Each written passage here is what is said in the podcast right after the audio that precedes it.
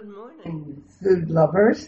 Uh, we have an interesting program for you today. We always have an interesting program. Yeah, for well, you today. but you're listening to On the Menu with Ian and Peter Haig, and our theme is really not a specific not a theme. theme. It's con the variables, It is. various, and each one has its own sort of interest. So, Well, funny enough, I kind of re- remember a little poem, snippet poem that fits with the first interview we have today. Blood, blood, glorious blood. There's nothing like it for cooling the blood. for what? For cooling the blood. You're gonna, you're gonna find out more about this glorious red substance from a good friend of ours from, from Canada, Toronto, who writes about the most obscure things. I think it Well, would be fair to a say. obscure, but they're not easy subjects because, I mean, she's done um, uh, various innards and um, and so forth, and this this one she's tackling is um, blood, like as an ingredient, like So, cooking with it, putting it in food, eating it. Anyhow, we're talking about Jennifer McLagan, who's um, one of our most favorite people, and she's always she always has a challenging subject and an interesting perspective. Let's listen to this. Jennifer McLagan, you actually don't ever take an easy topic for your run of cookbooks. I mean, I'm looking at this list here: bones, fat, odd bits, and bitter. I mean, I think we've interviewed you about all of those, but but you really this is a a, a very far reach. You have a cookbook about blood. Yeah, I, I'm, yeah, I guess it is. A, you're right, Anne. It is a far reach, but you know, I like I like to write cookbooks about subjects that interest me, with the hope that there'll be at least a few other people that are interested too. And you know, there are kind of enough books in the world on pasta and Oh, I know. uh, you know cakes and whatever the latest trend is. I'm definitely against the current. Now, listeners, by the way, um, Jennifer is in Toronto. Uh, that's her uh, home base for the most part. Um, but but she does travel, and you you brought a lot of interesting information from uh, Europe to this book too. Um, blood is that you, you say that it's a, a legitimate and very old ingredient in cooking, right? That's true. It's one. I mean, you can trace it right back to Homer's Odyssey, um, where he was going to reward the successful soldiers in battle with um, with basically a blood pudding. That was their reward, and that made them quite excited. They were quite happy to eat that. And when you think about it, when people killed animals, um, you know, it was a, a lot of meat, but one of the first things to come when you slaughter an animal is the blood, and Right. that would be kept and used with the intestines and the other perishable parts to make some sort of sausage. That's probably one of the very earliest foods that was made. Now, would that would that be what the Romans called the the fifth quarter? No, I didn't know. I haven't heard that term.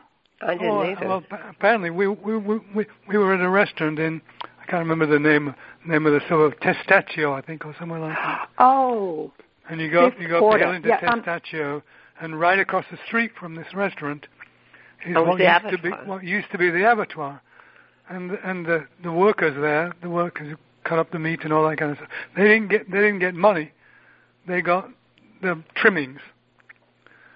And this that's restaurant right. got, That's, start, got uh, that, because that is a term for offal and what is discarded because the animal is slaughtered and cut into four sections, and the stuff that the meat that doesn't fit into the four sections, Right, like exactly. the liver and the spleen and the tripe. But you're and- talking about the, the liquid. I mean, you even have in your book a, a definition um, of what is blood, and I I didn't know that what like steaks that people order bloody. It's not blood at all, is it?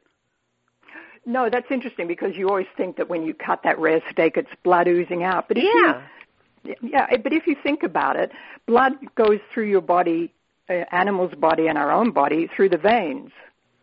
A- and what you're eating is not the veins; you're eating a muscle. And what comes out of a rare steak is myoglobin, which is very similar to blood, but it isn't strictly speaking blood. Now, my understanding is that this this is kind of a small book, but you really want to actually uh, publish a much larger study of a cookbook about blood. I'd love Anne to do a big That's glamorous coffee table picture book with history and then all around the world. And there's a lot of very interesting chefs and just regular people, especially outside my comfort zone, which is Europe, um, yeah. in Asia and China and the Philippines, all around the world. I mean, there's really no culture that cooks that doesn't use blood. And I think it would be a super, super interesting way to present it to people. But I wanted to start somewhere and I wanted to just make that first step to get people thinking about it and thinking about why aren't we cooking with it when it's such a wonderful source of protein and iron. Yeah, well, it's it's um, it it, it does all kinds of different things. It's not just a, a flavoring ingredient. I mean, it has physical characteristics. Um, I recall that the original rabbit stew, the French recipe, had blood in it. I mean, I've never had it that way, but that's what I understood was in the original rabbit stew recipe. That's exactly correct. And there's a classic uh, rable de lièvre, which is a hare dish that's the sauce is thickened that's with blood. It, yeah, and, that's it. And, and that's it's super rich. And like coq au vin was originally thickened with blood. Blood has the same properties as eggs, so when you heat it up, it thickens things. So if you were making a simple stew, you could put a couple of tablespoons of blood in there, and it would thicken up the stew and enrich it but you have the same problem that you have as with eggs, is if, if you heat them, heat the blood too much, it will curdle. curdle. So you have to be a little bit careful. Now, um, you you write this book knowing that people uh, with certain cultures will immediately respond with yuck, right? Yeah, yeah. I mean, that's the big is getting over that disgust part with blood. And, and that's just, you know, I, I think that stems from unfamiliarity. A lot of things disgust us just because we're unfamiliar with them. You know, we say, oh, I hate that. I don't like the taste of it. And a lot of the time, we've never even eaten it. It's just in our, it's in our head. It's between yeah. our ears well, that we don't. I like have it. this. I have. I mean, we we happen to love blood sausage, um, but I I I couldn't get my uh, head around uh, your description of what Sun-Tru was it with the fashionable young ladies would show up at the abattoir for their cup of blood This is invigorating. I, I, I, drinking it was I couldn't get to that point at all. I'm almost She's with you. In fact, pretty they, they, they, they drank the blood to protect themselves against tuberculosis, which of course it didn't, um, but it did make them, uh, gave them a shot of iron. And in fact, that went on in the U.S. as well. Interestingly enough, in Chicago and New York, people would drink blood as a health tonic. And in the book, there is three recipes for cocktails. Now, I'm not. This is just for fun. Oh yeah, I, I was going to get to that one. I thought that was Yeah. incredible. You when you were talking about that one cocktail, and you said it was made with what was it, bourbon or something. And you said Yeah, you didn't like bourbon. I mean, you said you didn't like blood. You said you didn't like bourbon. they made it with gin, and you liked it. Well, that's the thing. You see, it wasn't the blood that put me off; it was the bourbon. I thought that was so funny. Well, you know, but as much as as I'm an adventurous eater, I couldn't get past your uh, blood um, marshmallows. I, I, I, I would, I would uh, make you a, uh, a batch of them, and I doubt you would know there was any blood in there at all. Uh-huh. Well, you know, Yeah. I mean, we've eaten at uh, Mugaritz, and um, I, I didn't, I can't recall. I was searching my head for what we had there, if we had any blood at all. Um, what, what, what is the recipe from Mugaritz that you have? Um, blood? well, it's not. It's from a. It's the idea came from a friend in Australia who had, when we were talking about it, she said she'd had a blood, blood marshmallow at Mugaritz, and unfortunately, I haven't eaten there, though it is on my list uh, one day when restaurants open again. Um, but my recipe is adapted from another friend of mine, David Lebovitz, yeah, lives I know Paris. David. Yeah. Yeah, and it's just a classic marshmallow recipe. But you see, once you understand that you can replace eggs, whole eggs or egg whites or yolks in any recipe with blood, it starts to open a whole new world of ideas for you. Yeah, here's here's Rosemary Sanguinaccio from Nick Malgieri. yeah. That, dessert. I think uh, I'm put off by desserts with blood in them for some reason. Yes, but they have a wonderful because of when you cook the blood, it turns into that chocolate color. Uh, So if you're unaware, you uh-huh. your mind says chocolate, and actually there's usually cocoa in there or some chocolate, and so it says chocolate on your tongue. It's not like you think about an egg. There's eggs in there, but you're not like having a raw egg. The egg, if you don't really like eggs raw, but you like mm-hmm. them when you cook with them. So blood is really the same kind of thing. Yeah. Well, you, you know, um, you, you mentioned one of the uh, uh, the phobias we have um, is we have images in our head around blood, which are counter. Um, what do you call it? Appetizing, uh, or, or appetizing in a nasty way, like with horror films, with vampires making blood, drinking blood. Right? Yeah, that I yeah, that's a big problem and that's what I'm trying to overcome and I'm trying to make people think about that and think about, you know, it's pretty odd that we eat eggs and and we drink milk. If you think about that. But yeah, we're so used to it that we don't think it's odd to just reach in our fridge and take out an egg. And I blindly hope that one day we won't think it's odd to reach into our fridge or our freezer and take out a small amount of blood to thicken something or to make a chocolate tart for people that have a, a, an egg allergy or to use this resource that at the moment is being totally wasted. Uh-huh. Is, is that yeah, what happens yeah, what? In, the, in, the, in the food chain, in the in the slaughterhouses? That the blood blood just gets collected and thrown away? a lot of it a lot of it goes into products that you would not expect it to go into uh, and some you would it goes into reinforced meat products it goes the protein goes into reinforced flour so they can make high protein flour with uh, softer flour it goes into things to it works as a glue to stick together fake crab legs Oh wow! And it goes into protein drinks. So it goes in, and dog food. It goes into that, but a lot of it gets thrown away, and that is. And it's so nutritious. It's a shame, huh? Yeah, it's so it gets thrown away, and it creates huge environmental problems in the system if it isn't properly disposed of. Yes, and you say it's easily contaminated, which is part of the uh, issue, huh? Yeah, yeah, and you, you think you think about the blood now, if the farmer could sell that, there's a lot of blood in the world, that would be another resource that would help farmers. You know, everyone likes to talk nose to tail, but even then they're still not nose to mm-hmm. tailing everything. The blood is getting thrown away and not used correctly. This is something that I, I didn't know about at all. Is that the, you talk about um, bleeding animals for food? Uh, is has been found in like um, uh, uh, Mongolian um, nomads and and um, also Egyptian, I think. That I didn't know anything about this bleeding of the animals. Like if you were on a horse, you needed the horse for transportation, but you could make a cut in his neck and bleed it, and and it would sustain you for a period of time.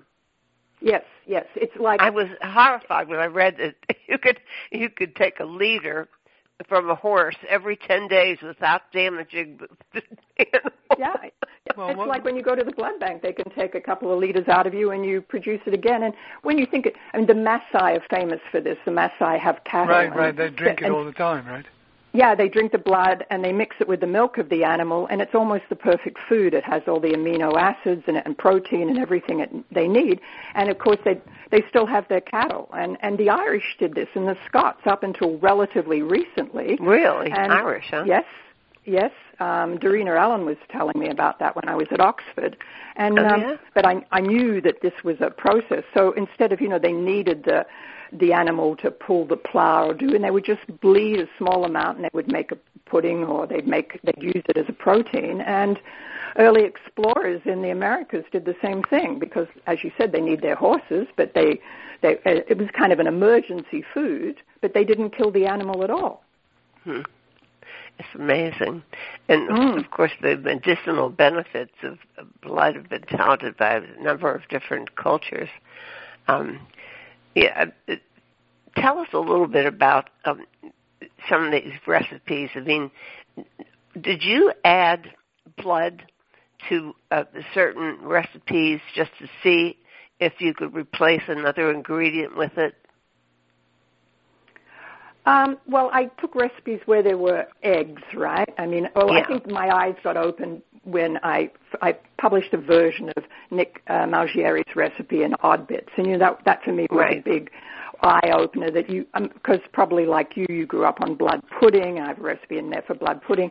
You grew up on savory blood, things like sanguillette, which is a classic French dish, which is basically scrambled blood because Yes. it works like eggs. You scramble the blood with bacon and garlic and some parsley and a little bit of vinegar at the end, which is super delicious. But I want, I thought, if I'm going to make people try blood, I have to make it sweet because you put some sugar in there, everyone loves it. So uh. I made the brownies. I took a recipe from my friend Dorie Greenspan. Yeah, and she- Dorie. uh, and you know, I I did a recipe for these ginger chocolate brownies, and you would I would bet you would not know there's any blood in there, but it's they're totally delicious, totally delicious. Perhaps I don't think I don't know if they're richer than eggs, but they just have a really good taste. There's nothing wrong with the texture. When you put blood in things, it's not like trying to get people to like tripe or brains or kidneys. See, I eat tripe and I eat brains. It's just Yeah, I, I- I'd I eat too. blood crackers too. Mhm. The, and you'd uh, the probably black eat the blood baguette. marshmallows. You'd probably eat the blood marshmallows. See, if I turned up with them. you have blood bread in here. I mean, just absolutely. But you, you've other little explanations going through, weaving through here, which probably um, is part of your mission to uh, destigmatize uh, this the whole cooking with blood. So uh, you have a section called modern taboos. Tell us about that. Ah, modern taboos. Um, I'm just trying to think what I do have in that section, Anne. well, you have psychology professors' comments and so forth, and oh, moral, yes, yes. Well, it, yeah, those it, kinds it, of you know, things.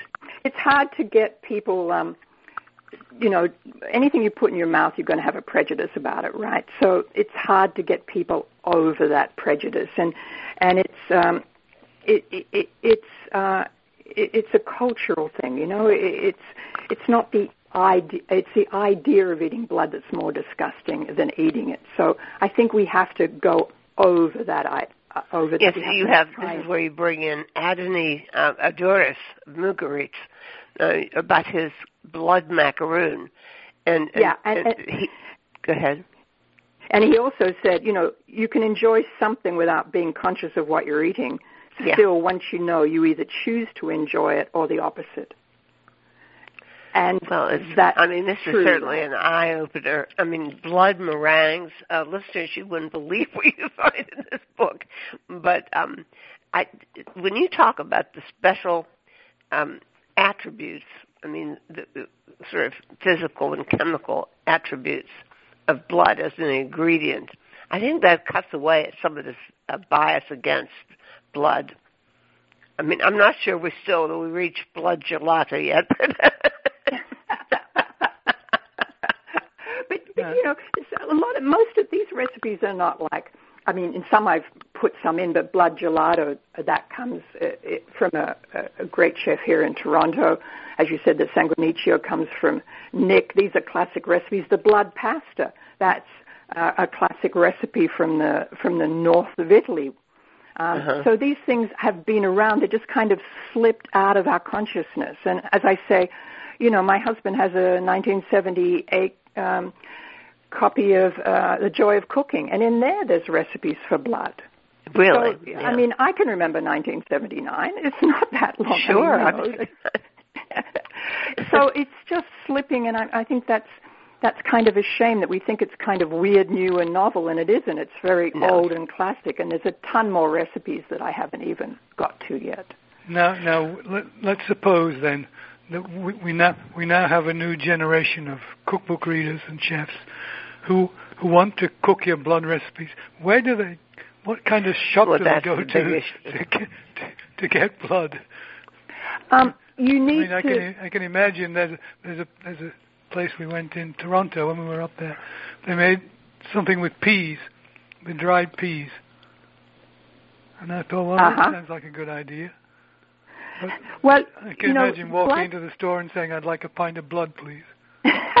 well, if you're if you're in Scandinavia, you could go in, in the supermarket and buy it. So Oh, you can. you know it, it, it can be available. Um, here, I can buy it from a, a supplier in my in the St. Lawrence market, but butchers can get it for you. Um, and uh, so I think it's not the supply's not the problem. The demand is. So if you it, once there's a demand, like you know, think of kale. Like you know, uh, it's everywhere. Okay. Like it, that's what it can be. You know, there's stuff that you didn't think anyone would be eating, and now everyone's eating it. Uh, it's uh, and it's not like they have to get the blood. It's already millions and millions of liters of it being produced all the time.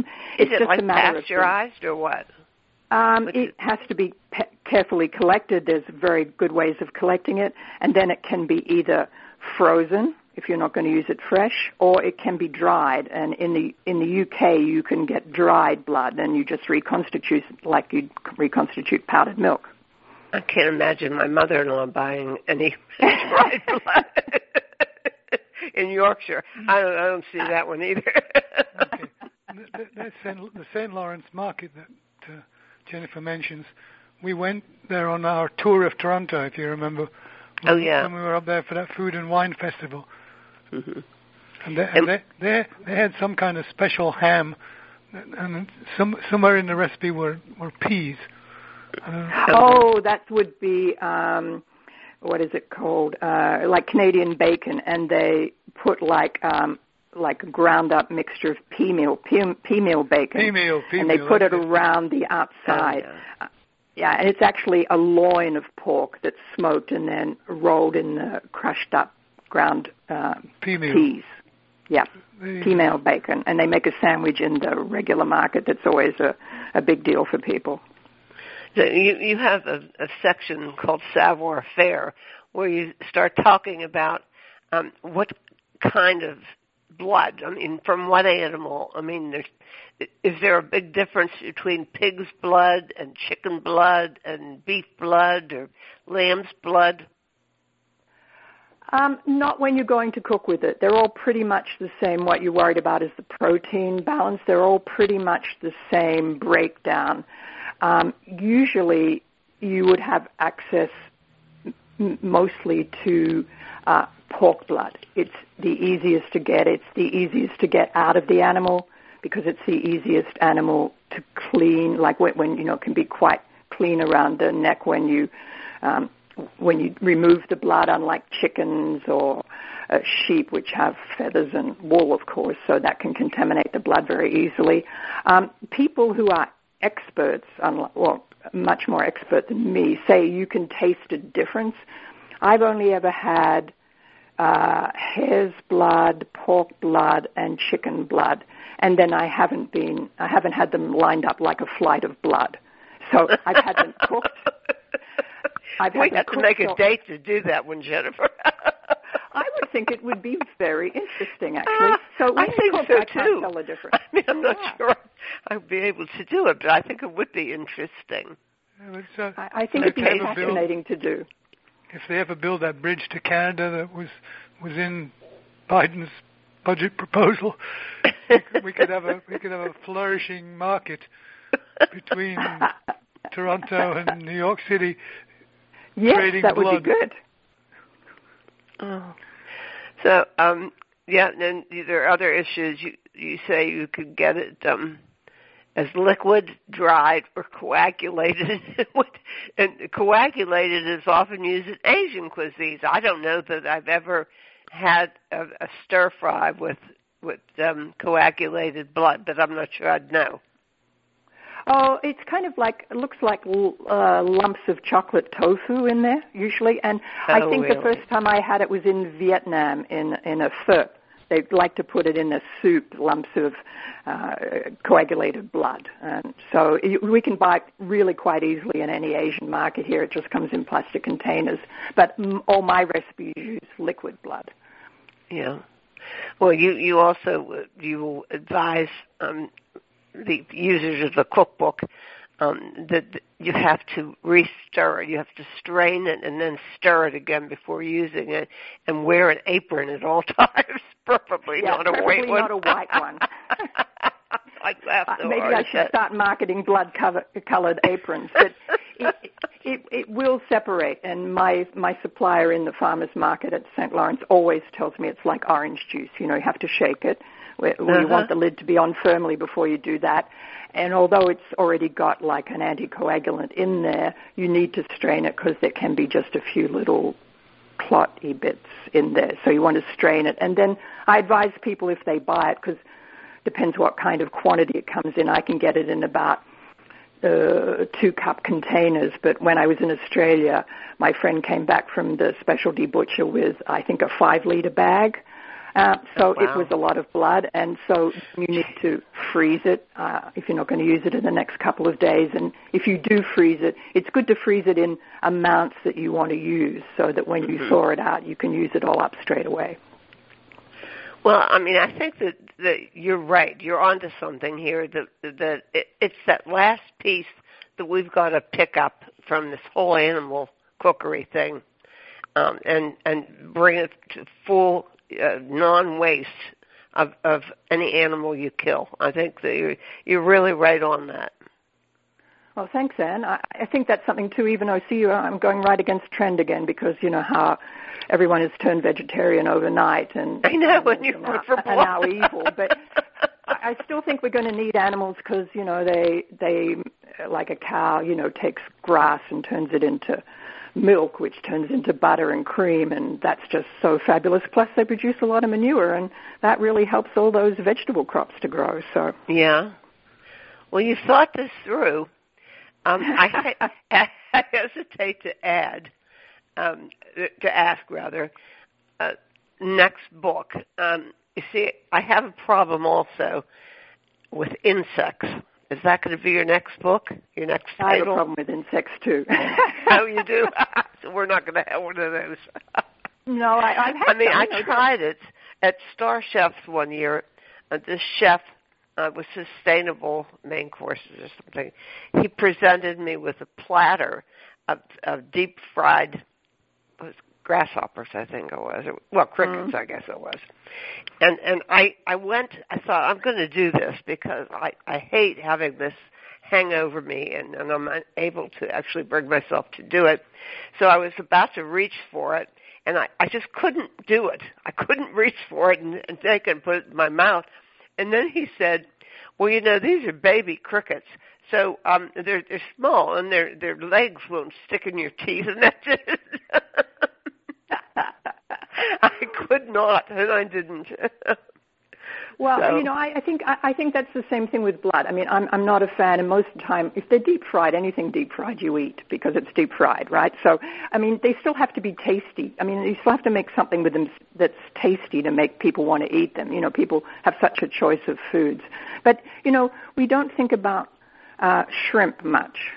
When you look at a shrimp, it's Oh, pretty much like an insect. You know, it's It just is. we're so used to seeing it. So it's that thing again, and that probably is a gener. You know, it's going to take a, a generation of people eating them before we just think they're normal. Yeah, well, you know, I mean, uh, uh, we got this um, peel and eat shrimp that still has the shell on it, and and I guess I should be repulsed by having to deshell it by pulling its little legs off. You know? But it is But- dead, so it's okay. Yeah. Well, I'm, I'm, I I don't know if I have access to blood or not. Um, I would do the the rabbit stew. Um, I've never made marshmallows at all, so I I don't think I'm going to do that one. Well, I, you I just try think the you're fascinating. That's pretty simple. If you like to have a brownie, I, I don't have a big sweet tooth, so I don't. I don't. I don't I, either. to yeah. like- I like the savory dishes better. Yeah, I that's what I I would probably start out with the rabbit stew. Uh, although the bread looked promising, the uh, the the blood baguette looked promising. Um, and the Or crackers are good. It The cracker? crackers are fun because they have that kind of trendy, almost black look, you know, where people are using charcoal and everything and, and it's just awful. But these actually are enriched and they have a really nice look to them and they're good crackers and that little sprinkle of salt on there is a nice contrast. Yeah, it sounded good actually. Yeah, yeah. So, so we're not having insects. So, what what are you going to be doing next?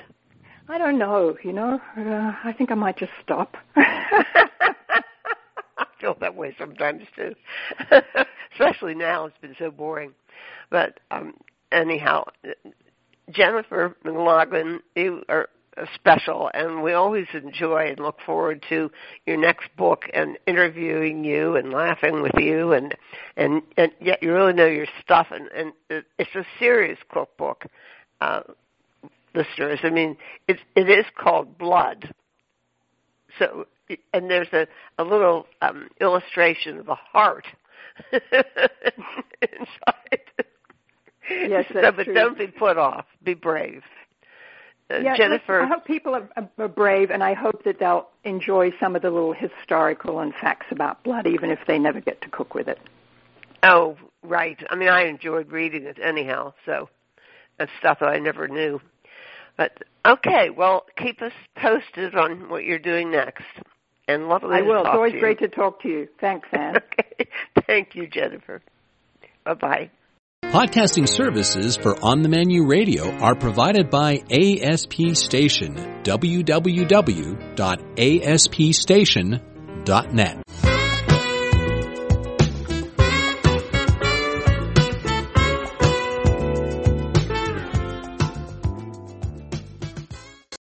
Welcome back. Um, next up, we're going to be talking to two uh, entrepreneurs. Um, they, We're into gadgets, big time, right? well, you know, I don't know if you call them gadgets, but um, Sally Erickson is the first one, and she did a bunch. She had a problem, and she did research, and she had a bunch of thoughts about how to solve the problem, and finally landed on veggie bags, which we've been using, and, and they really work. And, and here's the story, all about them. Yes. Sally Erickson, you know, there, we interview a lot of people named Erickson on our show. Why is that? I I wouldn't know. There are some famous Ericksons, though. you know Um, Renee some in, in, in Seattle, Renee Erickson? I don't. Yeah. So anyway, anyhow, we're talking about your genius product here uh, called the veggie Uh-huh. bag. Tell us Yeah. what prompted the veggie bag. Well, um, in about 2010, my husband and I moved to a little, uh, the easternmost city in the United States in Maine, Eastport, Maine. And uh, over the past number of years, I'd be- become really uh, just almost like a daily eater of fresh salad because it just felt like it was so important to have something crisp and real and uncooked every day. Um, I do. as- We do. yes, yes. I usually do Well, twice a day. like- Well, salads are just kind of the the a very easy and and natural. So, um, but being in the far north and uh, in a more extreme climate and being way out, it meant we weren't able to get very fresh greens, and so coincidentally, there was a project going on in my county up there, uh, helping people learn how to build solar greenhouses. And Oh. it just kind of caught my attention. And so I decided to uh, actually build quite a large one, 24 by 72 feet Wow. and I did a lot of research and figured out how to store heat from the day under the ground so that it actually could be uh, solar heated. And we started producing fresh greens, and we had a plethora of them, and uh, decided we should make them available to the local co-op. And so I had to figure out how I wanted to pack those greens and I really didn't like the idea of putting them in plastic, um, partly because of the plastic and partly because vegetables just tend to get slimy in plastic. So Yeah. I did some research and found out that uh, in days past, years past, our grandparents would wrap fresh vegetables in a damp cloth and store them. And so I started experimenting with that and found out that uh, I could keep, I could preserve these lovingly grown and precious greens um, in damp fabric for like up to two weeks or more.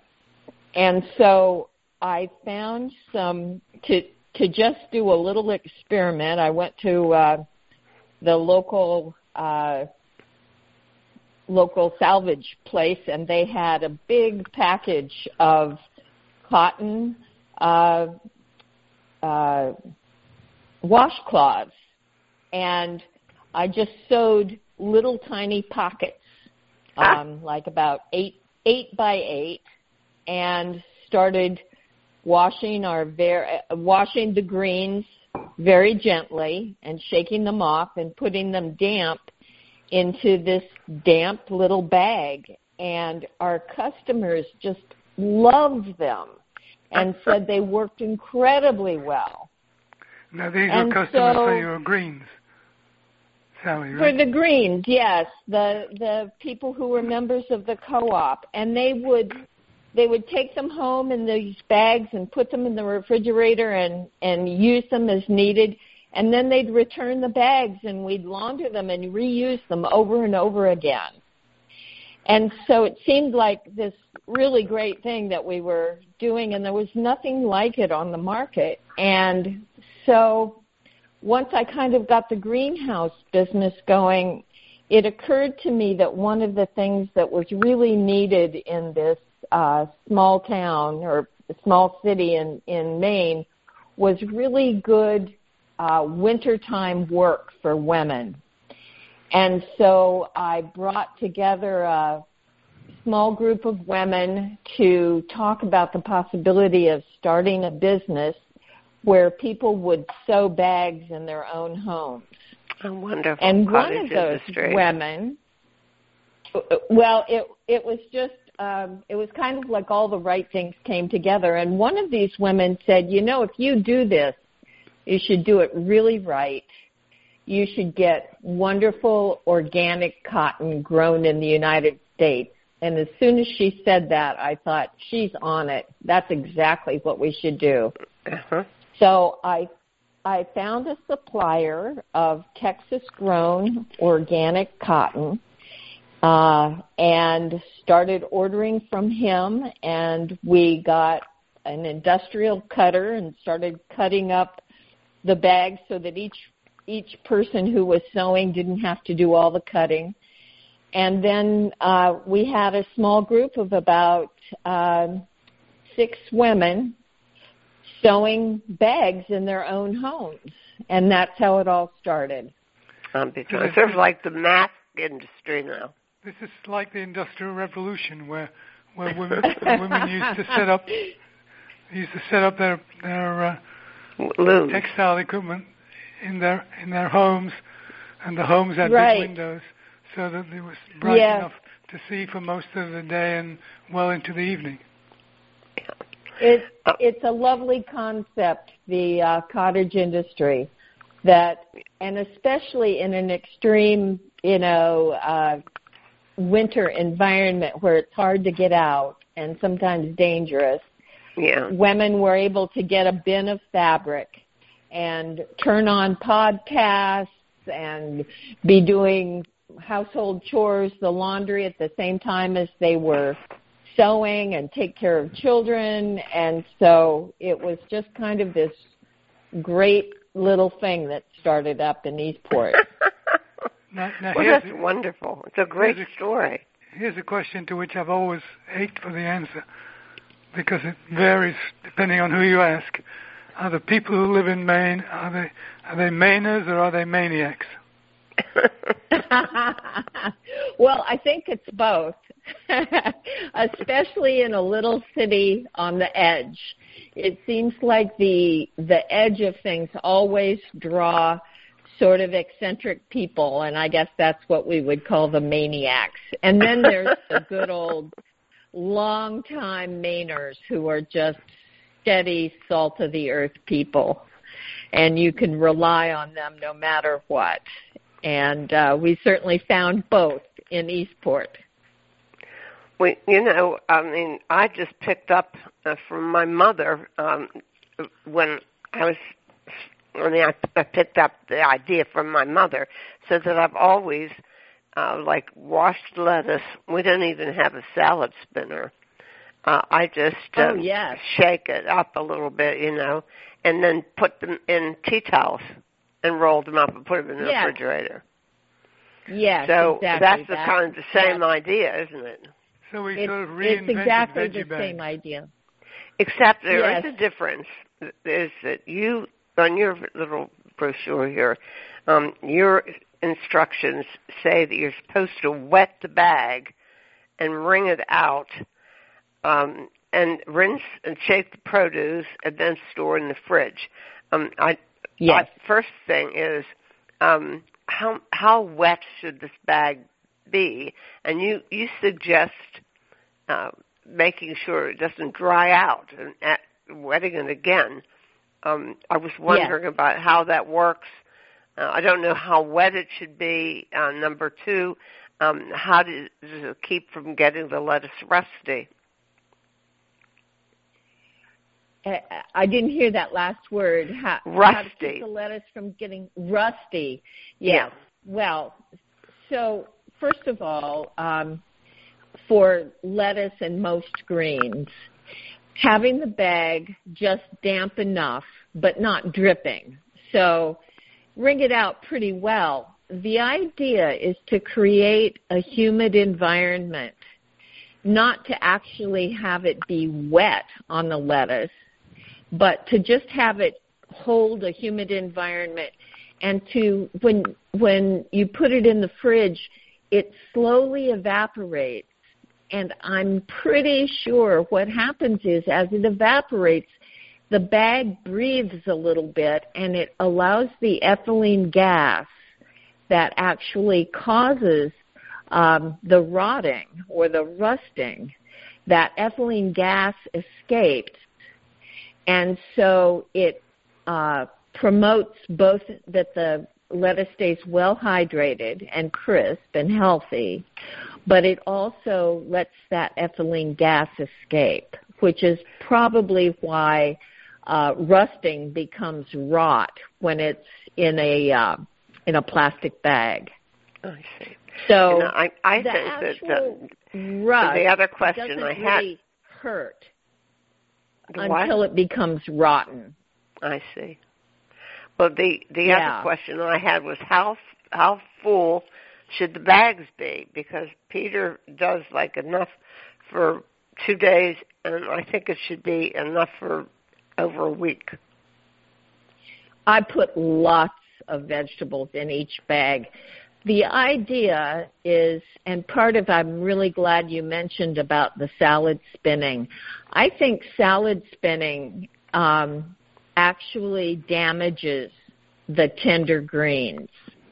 Uh-huh. And part of the problem with uh, greens that are that we find in the uh, grocery store in those plastic boxes that says they've been washed three, Three times, times. Yeah, yeah, It- right. is well they've been spun three times Right. and they don't Oh, last my. long.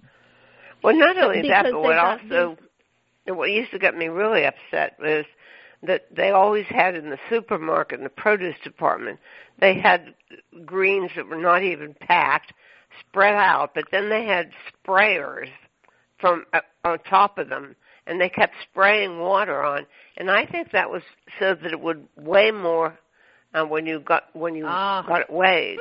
It, also wet it Right. also wet your shirt and your jacket. It wet everything. I thought that was awful. It was, it, it was way too wet. I think a very light mist might have might have been helpful, but when they get sprayed and they're just soaking wet, I think you're Mhm. absolutely right, Anne. Then it just they weigh more, and uh, but it doesn't really help the lettuce. In fact, too much water uh, it may weigh them down and cause them again to just get these small um, woundings or breaks in the in the leaf, and that opens the whole thing up then to start the rotting process. So being really gentle with greens. That being said, I load up huge amounts of lettuce. I'm just really careful. I put it put it in very gently and then shake it just shake the whole bag just a little bit to get the lettuce to settle and then I add more. So oh yeah. I'm Well, we haven't been doing I, that. We uh, should try that. I did it with you know what the um, my biggest success in trying out your product was with mushrooms, button mushrooms, because and um, tell me how how you did it. I well see. First of all, the way I usually do it is I, I buy the mushrooms uh, in a in a clam not a clam shell, but you know those uh, the bottoms with the plastic over the top. And then when I was using them, and I wouldn't wash them. And when I was using them, I'd puncture the plastic on the top and take the mushrooms Yes. out and wash them. Well, with your bags, Right. what I did was I took the whole, all of the mushrooms out of this little container, um, and washed them. I mean, I never used to Uh-huh. wash them first, and um, Right. and then put them in the bag, and they don't turn rotten brown. They're great. So, so, Yes, we, so we now yes. have mushroom bags. As well Yeah, they were green they were a success. And the other thing was celery. Uh, because of the Oh, size yeah. of it, I had to uh, um, wash it and and cut the uh, tops off and and cut Yeah. the stalks in half and then put them in this bag. And uh, they, Yeah. they've kept they've kept well what, at least over a week, I think. Right. Crisp. C- Celery, celery is good. And and question. and isn't it amazing how um if you'll put that work in up front, Yeah, then it's just such a joy to be able to reach in and pull out a clean vegetable ready to go. But you know, I- we were always taught that you- that would spoil too much if you um you should wait until just before using them before you wash them. Well, I think that there there was some wisdom in that if people washed them and then spun them or weren't careful as they were washing.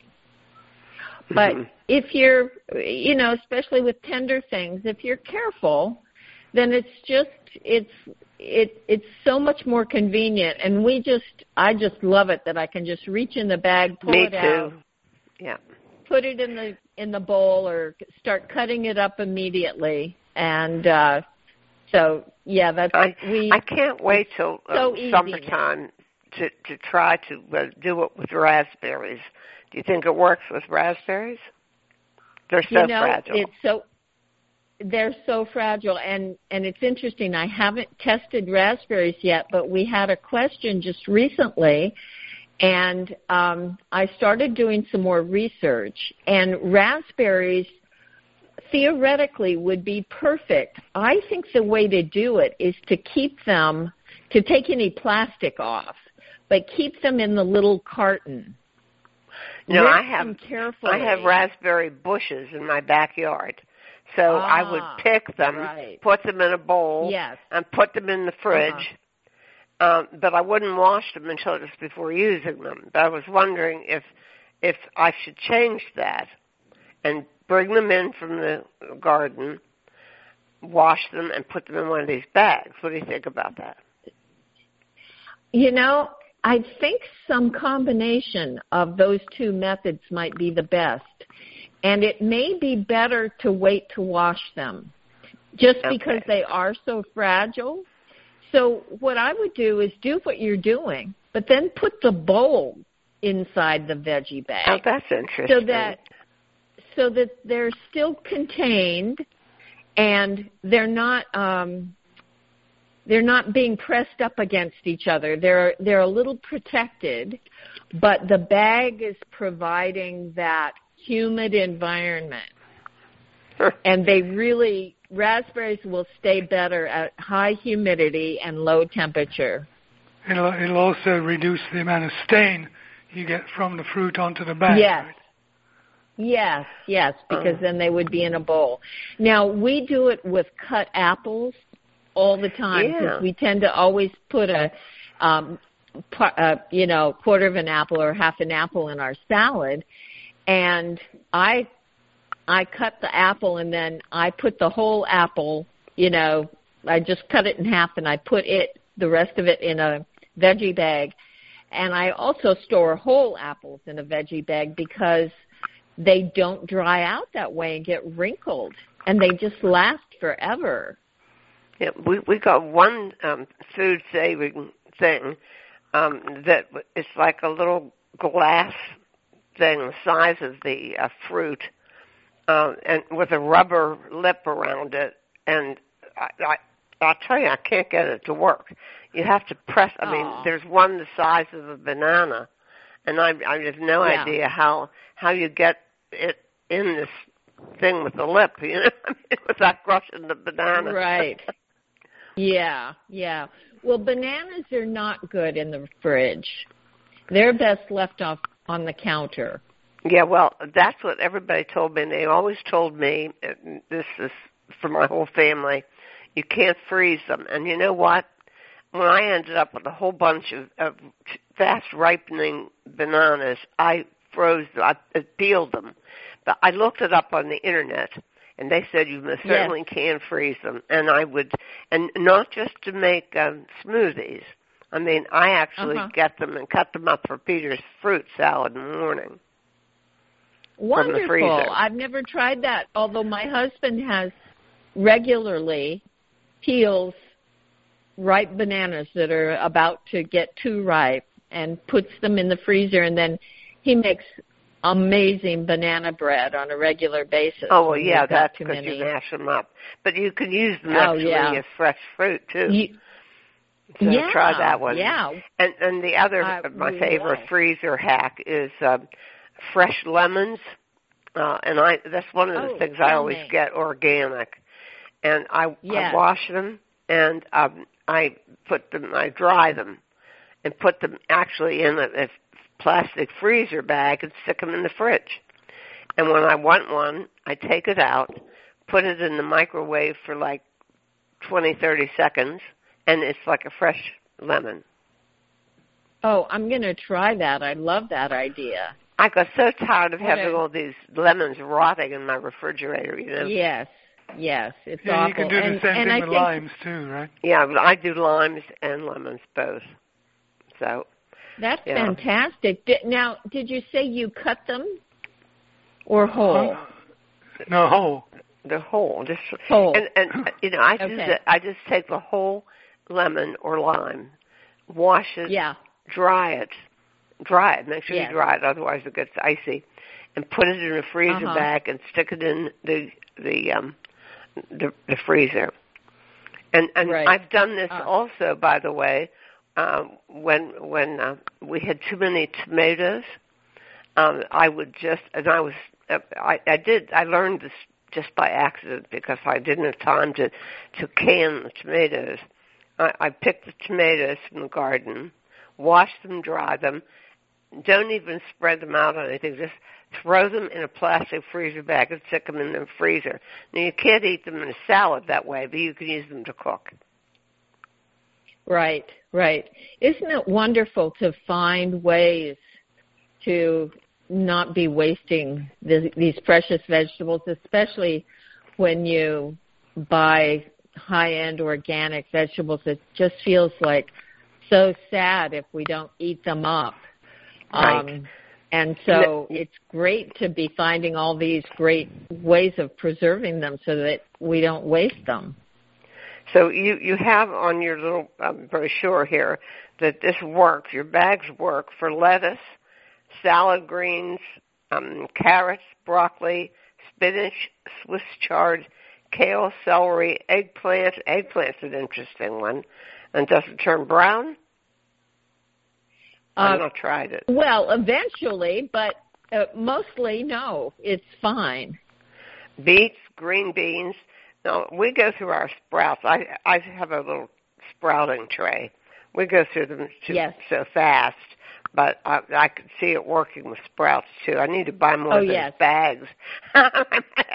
They're all in use right now. right. And, uh, I have, and- I of course have a small fleet of them, but I um, guess you yeah. do. well, I mean, I think and I've had them for years. uh huh. Oh yeah. They're so well made. How that they often do you wash them? Well, I just kind of do that by feel. Some Yeah, people may so want to wash them every time, but um I, you know, I I use them depending on what how long they've been used, whether I just pulled out something that had a little bad spot on it or not. Um so yeah, I I usually reuse them once or twice before I before I wash them. Uh, Anyhow, listeners, note this: that it it works to preserve your vegetables. Um, it's an eco alternative to those awful plastic produce bags that are clogging up and choking our water life. And um, and very importantly, it's it's a worker-owned cooperative, so it benefits the people who actually sew up the bags. Well, Yeah, Sally, it's yes. been a pleasure talking to you, and I'm having a lot of fun experimenting with these. And Oh, I'm so them. glad. Yes, that's so they come in three sizes, listeners. I forgot to mention that, and it's spelled Yes. V E J I B A G. So go online Yes. and uh, and check out the website. Well, Yes, you did well. That's great. Okay, well, VejiBag.com. Thank you so Yes, much, Sally. Oh, thank you for having me on, and, It was and fun. uh, great good health and and pleasure eating to you. Yeah, hello to Maine. We we get a lot of Maine seafood and seaweed. Well, we're actually uh, we moved our operation to North Carolina, but we Oh. still sell bags at um, at the uh, the wonderful arts and crafts store called the Commons in Eastport. Okay. All right. So you've relocated to a warmer climate. Well, we had grandchildren, and I couldn't stand it. right, right. We do too. yeah. So anyhow, we'll All keep right. us posted. If you do anything different with your bags, let us know. All right, we'll do. Thanks, Thanks, so. Sally. Bye bye. We're going to be talking about a company called Evermill, and we're going to be talking to the co-founders, Mark Goditis and Luke White. And uh, we want to go to handle uh, Luke and Mark as to how old is this company? When did it start? Uh, what what prompted you? I know that everybody is cooking more, and so many, many, many more people are interested in spices, acquiring them, understanding them, learning to use them. Uh, is is this how you got into this, or tell us the uh, the origin of your company? Um, so Evermill started probably the idea started about two years ago. Um, I was uh, had a recipe list and was shopping at the at the local grocery store, and it came to the spices needed for the recipe, and I just was not sure what we had in stock at the house. Um, Uh-huh. So I, of course, purchased everything that was on the recipe list. um, and, and came back to the house, and um, we had three or four of everything that was on the list, and so I I just wasted about thirty dollars in spices that I was going to use about you know maybe a dollar worth of product. And you still um, got away cheap it- if you bought all those spices. yeah, and, and it was just it, these these blast these plastic jars were were just terribly ugly, and um, just just saw a lot of waste um, in, in the space, and um, you know I, I didn't know what I had. Um, I didn't know you know, how to use them very well, and, and just kind of was very frustrated by the process, um, and just and just saw the amount of waste that the spice was generating. Um, we launched Evermill in about, I think we started our website went public in October of 2020. Um, so we're a pretty new company, about four or five months old. Um, started shipping in November of 2020. Oh, great. Okay. Um, so you you you have ordering from your website. What is the website? Correct. Uh, www.evermill.com, uh, and we are only available um, direct to consumer from our website currently. Now, presumably, presumably you're you're headed with the ambition of being being on Whole Foods or Amazon or somewhere like that in due yeah. course. Yeah, absolutely. You know, eventually, the future, we would love to have everyone have an Evermill rack, and, and they could buy the the refill packets at you know their their local grocery store market. Um, just yeah, Chuck, would create a lot less waste in the market. Radio or audio has one um, uh, drawback is you can't really see the pictures that, as you can on television. But describe this: it's you have a rack and you have really tidy bottles, great labels. Describe it to our listeners. Yeah, so um, the Evermill rack is is a it comes in two variations. One is a countertop, um, and one is an in drawer. The countertop has uh, kind of two rows or three rows of six amber jars.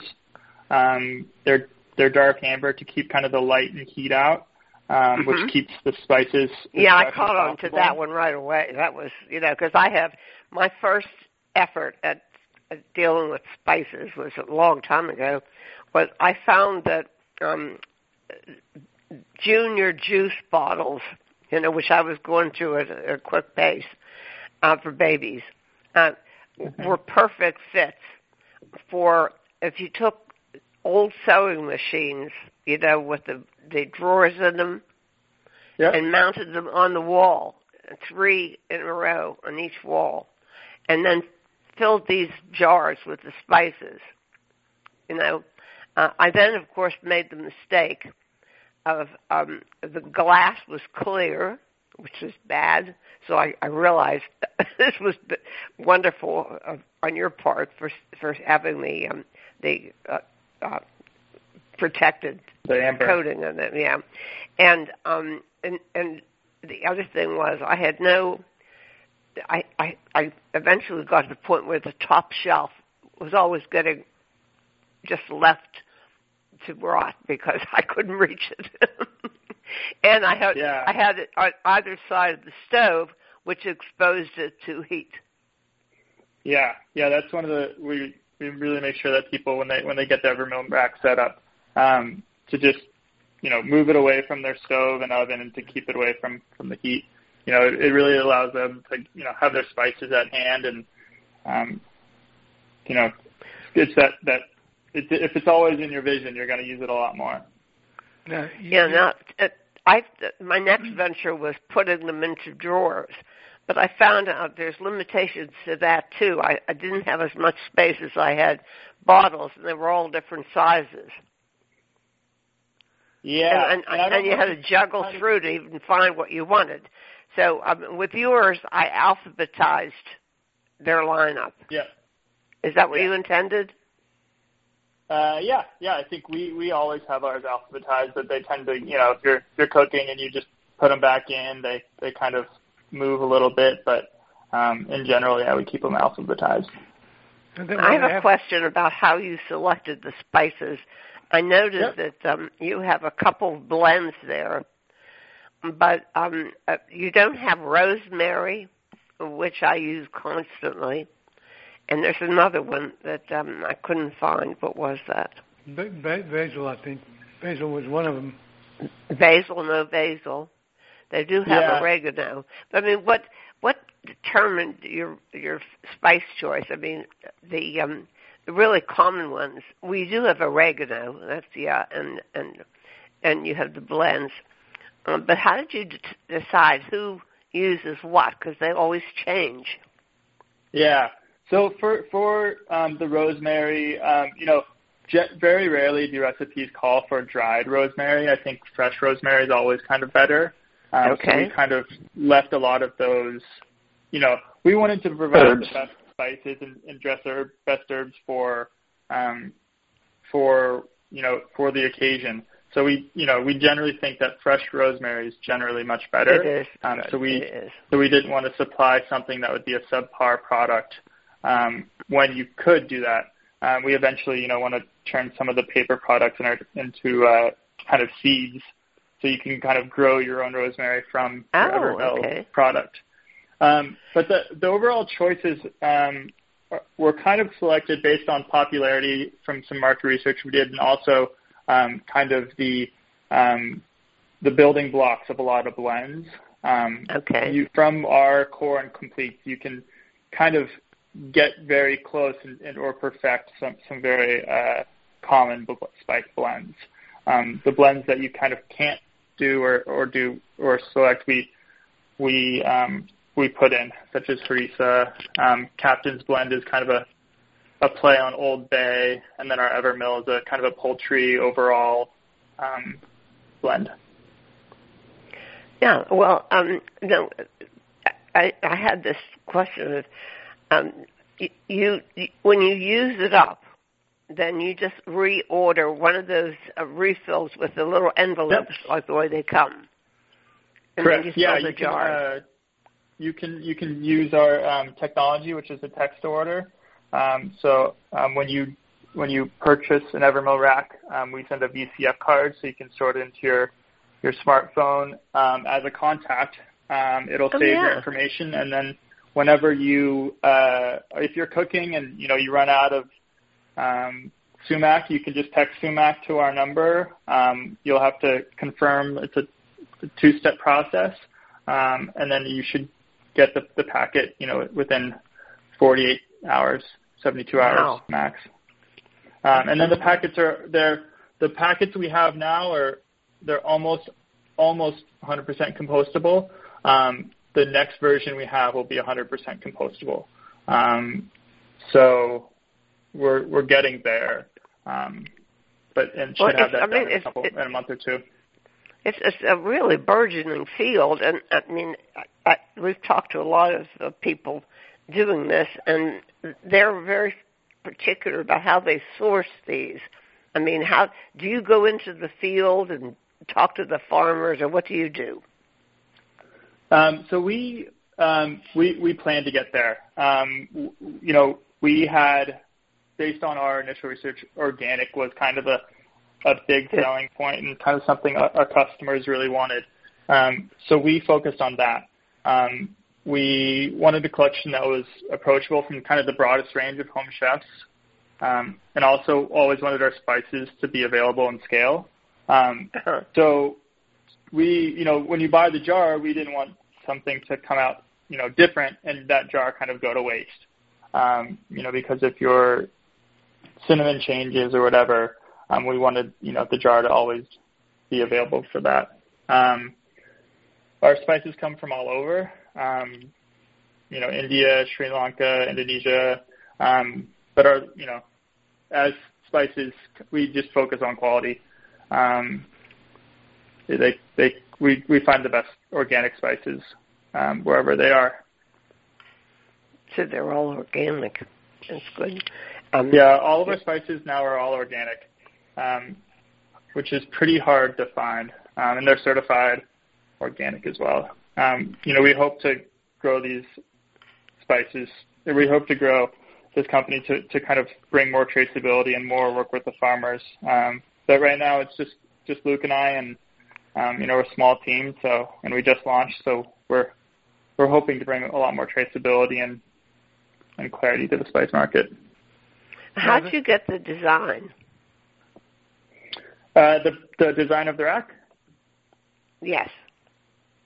Um, it's kind of a minimal design. Um, it allows the spices to be the star of the show, front and center. Um, the teardrop uh, kind of self-aligning uh, we Yes. just came up with, and that's Oh, that, that's what um, you call that. That's the teardrop. Yeah, yeah. So all the spices, if you kind of put it in at like a about a 30 degree angle, um, Uh-huh. the, the there's a lack of friction between the glass and the metal, so they all self-align. Um, of course, Yeah, it's not going to cool. work if you put it in 180 degrees wrong. But um, yeah, something that we thought was kind of a nice touch for our customers. Um, production-wise, it kind of caused a headache because all the glass jars are completely custom. Um, so whoa, was- whoa. I never thought was, about uh, that. Yeah, yeah. Custom glass ended up being quite a quite a hurdle to tackle in production, um, but glad we did it because you know our customers are really loving it. Um, you know, if something's sitting on your countertop, um, you want to make sure it's it's perfectly it looks perfect at all times. There- Um, it's very elegant, Mark. No- Thank you there's no, no, very much. There's no question about that. The, the only the only thing I'm trying to decide is, is whether is whether we're going to sue you for stealing Anne's idea of the of, of the sewing machine drawers. Yeah. So, Have you seen our indoor model? Do I what? Have you seen our indoor model? We have an indoor model um, that are that are kind of they're black modular pieces that you can kind of piece um, for your your drawer, um, and the, the it puts an angle to the to the jars, so you, they're always readable from from your um, your kitchen drawer. That sounds good. I mean, I've seen um, uh, utensil drawers like that. It sort of tilts them up so you get more into. Yeah, yeah. I'll um, I'll send you a, a photo. It's pretty cool. Well, it's all very cool. Um, how are you marketing it? Who are you targeted for for marketing? Um, we're strictly online ads, um, a lot of social media stuff. Um, we've spent no money in in like influencers or anything. Just kind of um, just getting the product in the hands of people that we think really like it. Um, Like you and too. PR as well. Yeah. I mean, if if you add some more spices, uh, is there is this expandable in any way? I mean, first of all, could you Yeah, get more absolutely. jars, more labels? Can you get more Yep. um, expanded? Yeah, all of that. So so we're we're working towards that this year. That's our goal for for this quarter and next is um we're we plan to bring six spices on in, in the near future.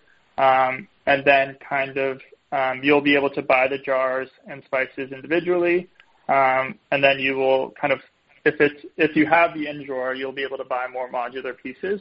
Um and then if you have a countertop, um, we're kind of coming up with a, a front of house, back of house solution where um, you'll be able to kind of select your most chosen spices and put them on the countertop. And then we've come up with kind of a, a pantry storage solution for your Evermill jars that, that you kind of use a little less frequently. Well, I, I actually didn't put mine on the wall. It's actually on the countertop. It works fine.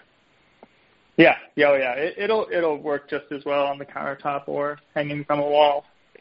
I Um, mean, it's I, I don't know how people manage in kitchens if they cook a lot, and the, the latest trend in kitchens is putting everything in cabinets and no no upper cabinets, just lower ones. I mean, you have to have really big space to do that. I mean, I don't have that big a kitchen. You do, yeah. A lot of architects um, are kind of telling people to keep their appliances off of um, Yeah. their countertops, but a lot of architects haven't seen the Evermill rack yet, so we're trying to to change that. Right.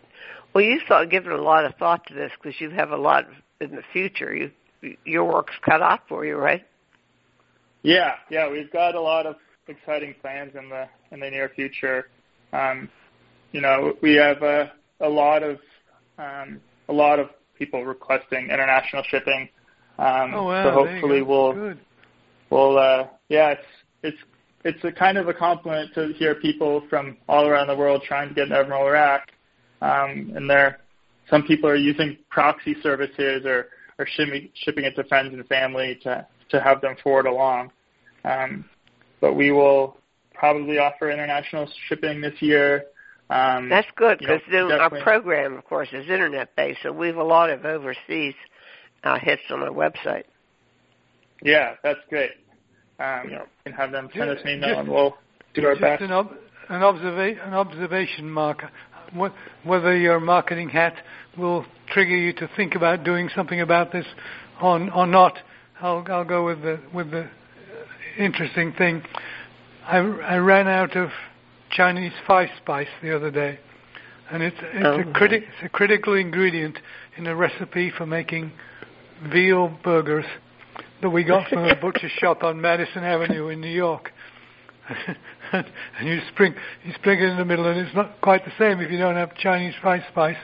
So I've been trying to find it at Whole Foods, and the Whole Foods spice department is a total disaster. They have hardly Yeah. anything. They have hardly. They used to have all kinds of stuff. Now they don't have hardly anything. What since Amazon bought them? Well, I, I I was just thinking if the, if if you if you are looking if you are looking for a place that, that has a lot of outlets, Yeah. Whole Food Whole Foods Yeah, certainly absolutely. certainly qualifies.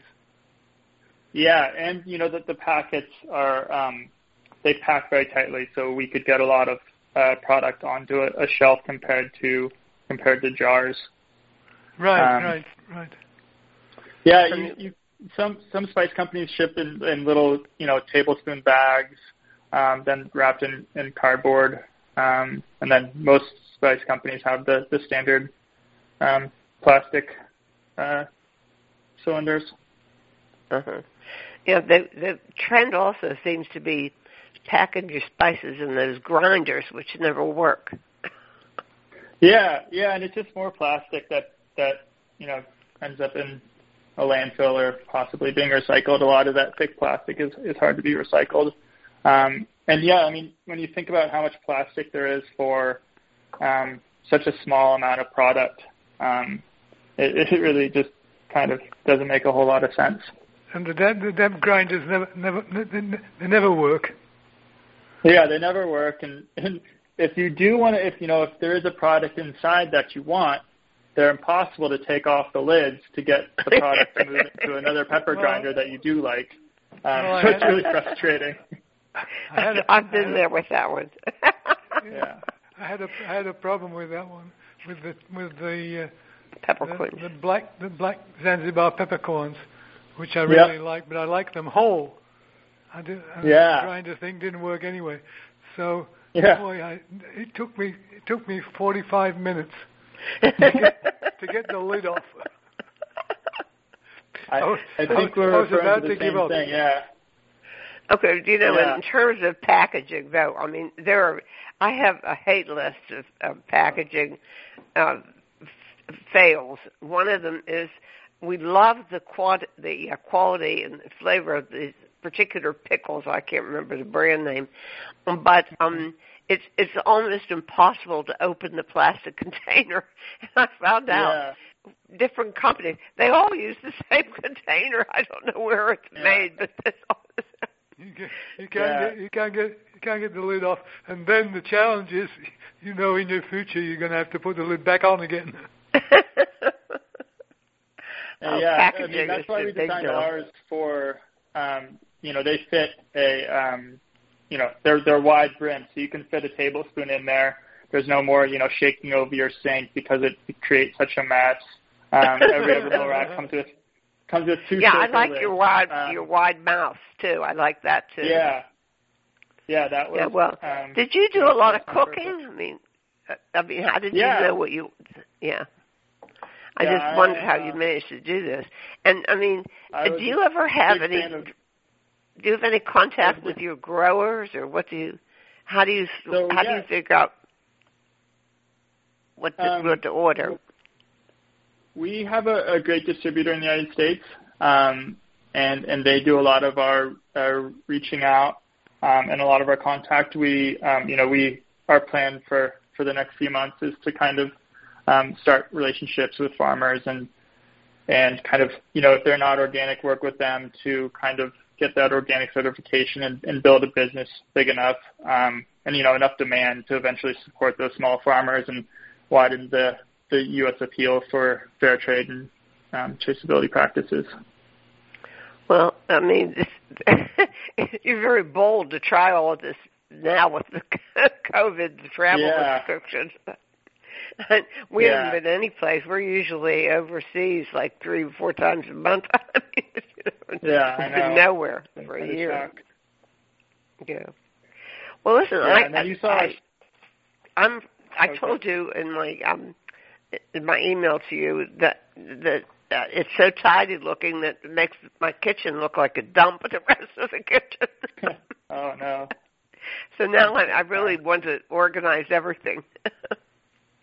Yeah, we you know we eventually hope to to grow this business to um, you know tackle most kitchen items, most pantry items, um, to kind of bring bring an Evermill touch to to most kitchen things.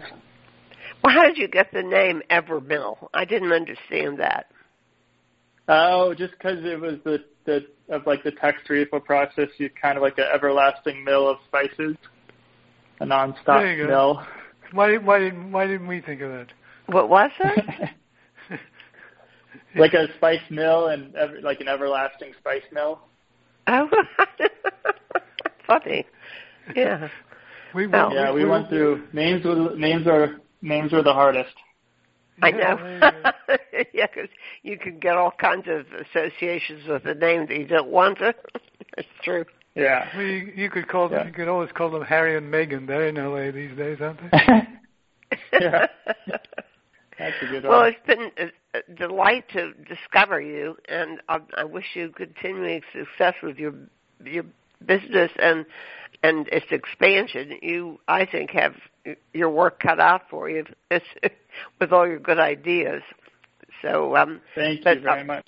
Yeah, well, I'm glad that you took the time to talk to us about it, and uh, hopefully you'll get your overseas invitation. straightened out. Yeah. So, Let, uh, let us know on when you need some refills, Yeah, and right. we'll we'll start working on that Chinese five spice for you. Thank you. Yeah.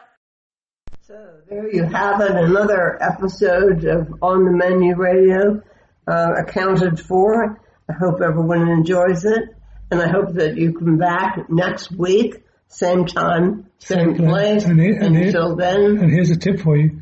Next week, program goes out on Mother's Day. oh wow, So don't forget, so you, so you have no excuse for forgetting. And we will look forward to talking to you and bringing you interesting things about food, drink, and travel. Same time, same place next week. And until then, bye bye.